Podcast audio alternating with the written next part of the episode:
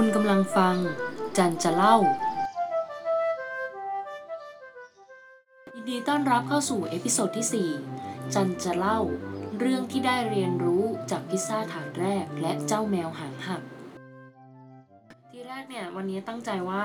จะกลับไปพูดเรื่องตัวอย่างเนื้อเพลงที่ค้างไว้เมื่อ EP 2 นะคะแต่ว่าวันนี้ก็ดันรู้สึกอินกับสิ่งที่พบเจอมาในระหว่างวัน ก็เลยตัดสินใจว่าจะพูดเรื่องที่ตั้งเป็นหัวข้อนี้ขึ้นมา เกริ่นนิดนึงก่อนนะคะว่าแรกเริ่มเดิมทีเนี่ย เป็นคนที่ไม่ค่อยสะสมของ แต่ว่าล่าสุด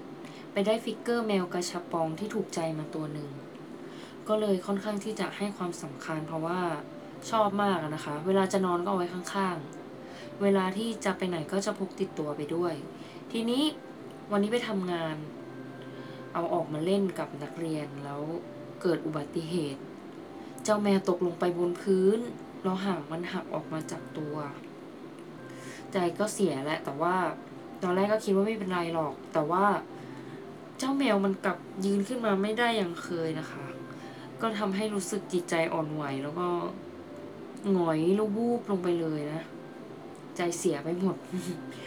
รู้สึกเหมือนแบบเอ้ยนี่มันเป็นลางร้ายอะไรหรือเปล่านะทำไมมันทำไมมันเป็นแบบนี้ทำยังไงดี มันจะไม่เหมือนเดิมแล้วหรือเปล่า แต่ว่าหลังจากที่หงอยไปสักพักหนึ่งได้รับการปลอบใจเล็กน้อย ก็ได้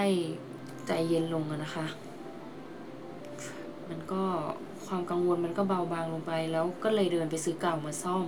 ถึงแม้ว่าตอนนี้มันจะยังเบี้ยวนิดนิดหน่อยหน่อยนะ แต่ว่าเจ้าแมวก็กลับมายืนได้เหมือนเดิมอีกครั้งแล้วค่ะ บอกเลยว่าดีใจมากๆ หลังจากนั้น ก็นึกขึ้นมาค่ะ ถึงความสัมพันธ์ในชีวิตรอบๆตัวเรา ที่บางครั้ง เราก็ใกล้ชิดกัน เราก็ห่วงใยกัน บางครั้งเราสนุกสนานด้วยกัน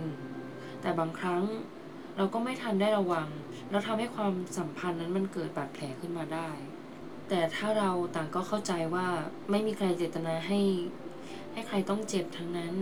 ถึงแรกเริ่มจะรู้สึกเจ็บปวดอยู่บ้าง แต่เมื่อใจเย็นลง ค่อยๆ ลงมือซ่อมแซมมันอย่างตั้งใจ ถ้าบาดแผลของความสัมพันธ์นั้นเล็กน้อย ก็อาจจะไม่ทิ้งร่องรอยเอาไว้เท่าไหร่ แต่ถ้าเกิดว่าบาดแผลนั้นใหญ่สักหน่อย ก็อาจจะทิ้งร่องรอยไว้ให้เรา ได้ภูมิใจเมื่อได้หันไปเห็นนะคะ ว่าความสัมพันธ์ระหว่างกันนั้น ผ่านเรื่องราวที่ยากๆมาได้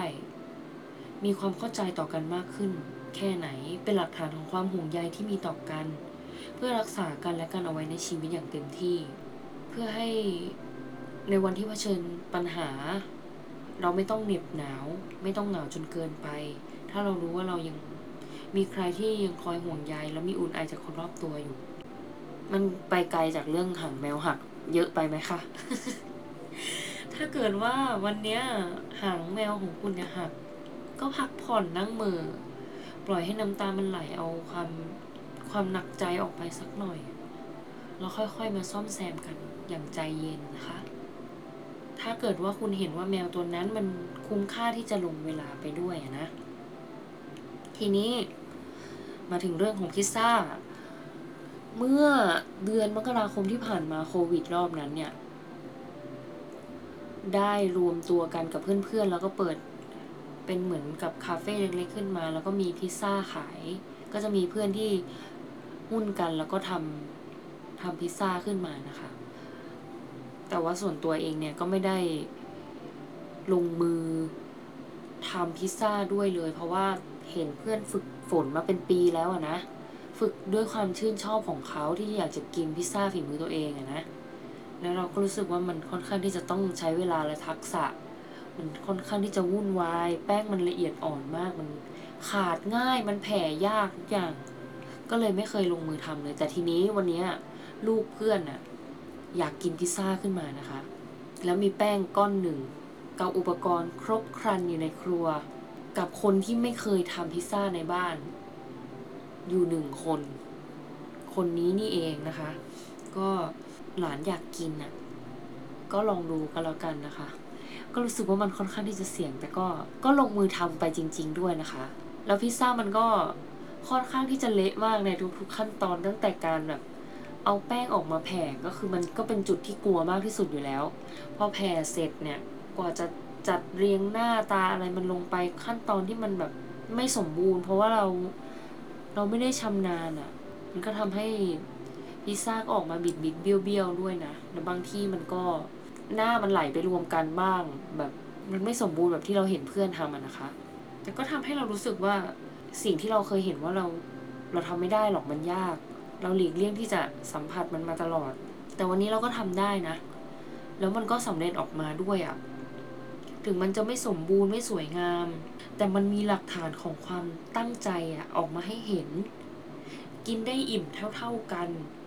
ถ้าเรามองข้ามรูปลักษณ์ที่บิดเบี้ยวไปอะจนเห็นเจตนาของใจที่อยากจะให้คนกินสมปรารถนาอะ พิซซ่ามันมอบความอบอุ่นให้กับใจของเราได้มากกว่าที่เคยเลย เลี่ยนไหมเลี่ยนพิซซ่าแล้วเลี่ยนคำพูดของคนที่ทำ channel นี่แหละครับ ก็เป็นสิ่งที่รู้สึกนะคะ แล้วก็อยากจะพูดออกมาก็รู้สึกว่าก็เป็นความรู้สึกที่ดีใช่ไหมดีของเรานะ ก็ไม่รู้ว่าดีของคนฟังไหมเอาเป็นว่าวันนี้คุณก็ลองมองดูแมวกาชปองของคุณว่าได้รับการดูแลที่ดีหรือยัง มันมีบาดแผลตรงไหนไหม เรายัง ซ่อมอะไรมันได้หรือเปล่า เราดูแลมันอย่างเต็มที่ไหม แล้วก็พิซซ่าถาดแรกเนี่ย มันเป็นเหมือนกับตัวแทนของความรู้สึกกังวลในสิ่งที่เราไม่คุ้นเคยอะในสิ่งที่เราไม่เคยทำและคิดว่ามันเป็นสิ่งที่ยากในชีวิต อาจจะเป็นการหนีก็ได้นะ การเผชิญหน้ากับความสัมพันธ์ที่ที่เกิดบาดแผลขึ้นนี่ก็นับว่าเป็นหนึ่งสิ่งที่เรารู้สึกว่ามันยากใช่ไหมถ้าเราจะเอาเรื่องนี้มารวมกัน สิ่งที่มันยาก แต่ถ้าเราเผชิญหน้ากับมันอย่างตั้งใจอะ ผลลัพธ์มันอาจจะไม่ได้สมบูรณ์แบบ แต่มันจะมีการพัฒนาการเติบโตทำให้เราได้เรียนรู้ไปในวันนั้นแน่ๆ บนเส้นทางของชีวิตคนเราเนี่ยอาจจะได้บาดเจ็บ อาจจะกังวล อาจจะต้องเผชิญหน้ากับสิ่งที่เรารู้สึกว่ามันยากเย็น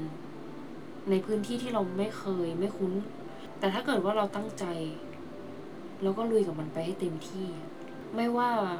สิ่งที่ทิ้งเอาไว้อะจะเป็นความสุขความเศร้า ความสนุกสนาน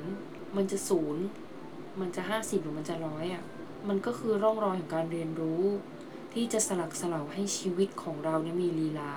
งดงามในแบบของเราเองเท่านั้นนะคะ แล้วพบกันใหม่วันพรุ่งนี้นะ สวัสดีค่ะ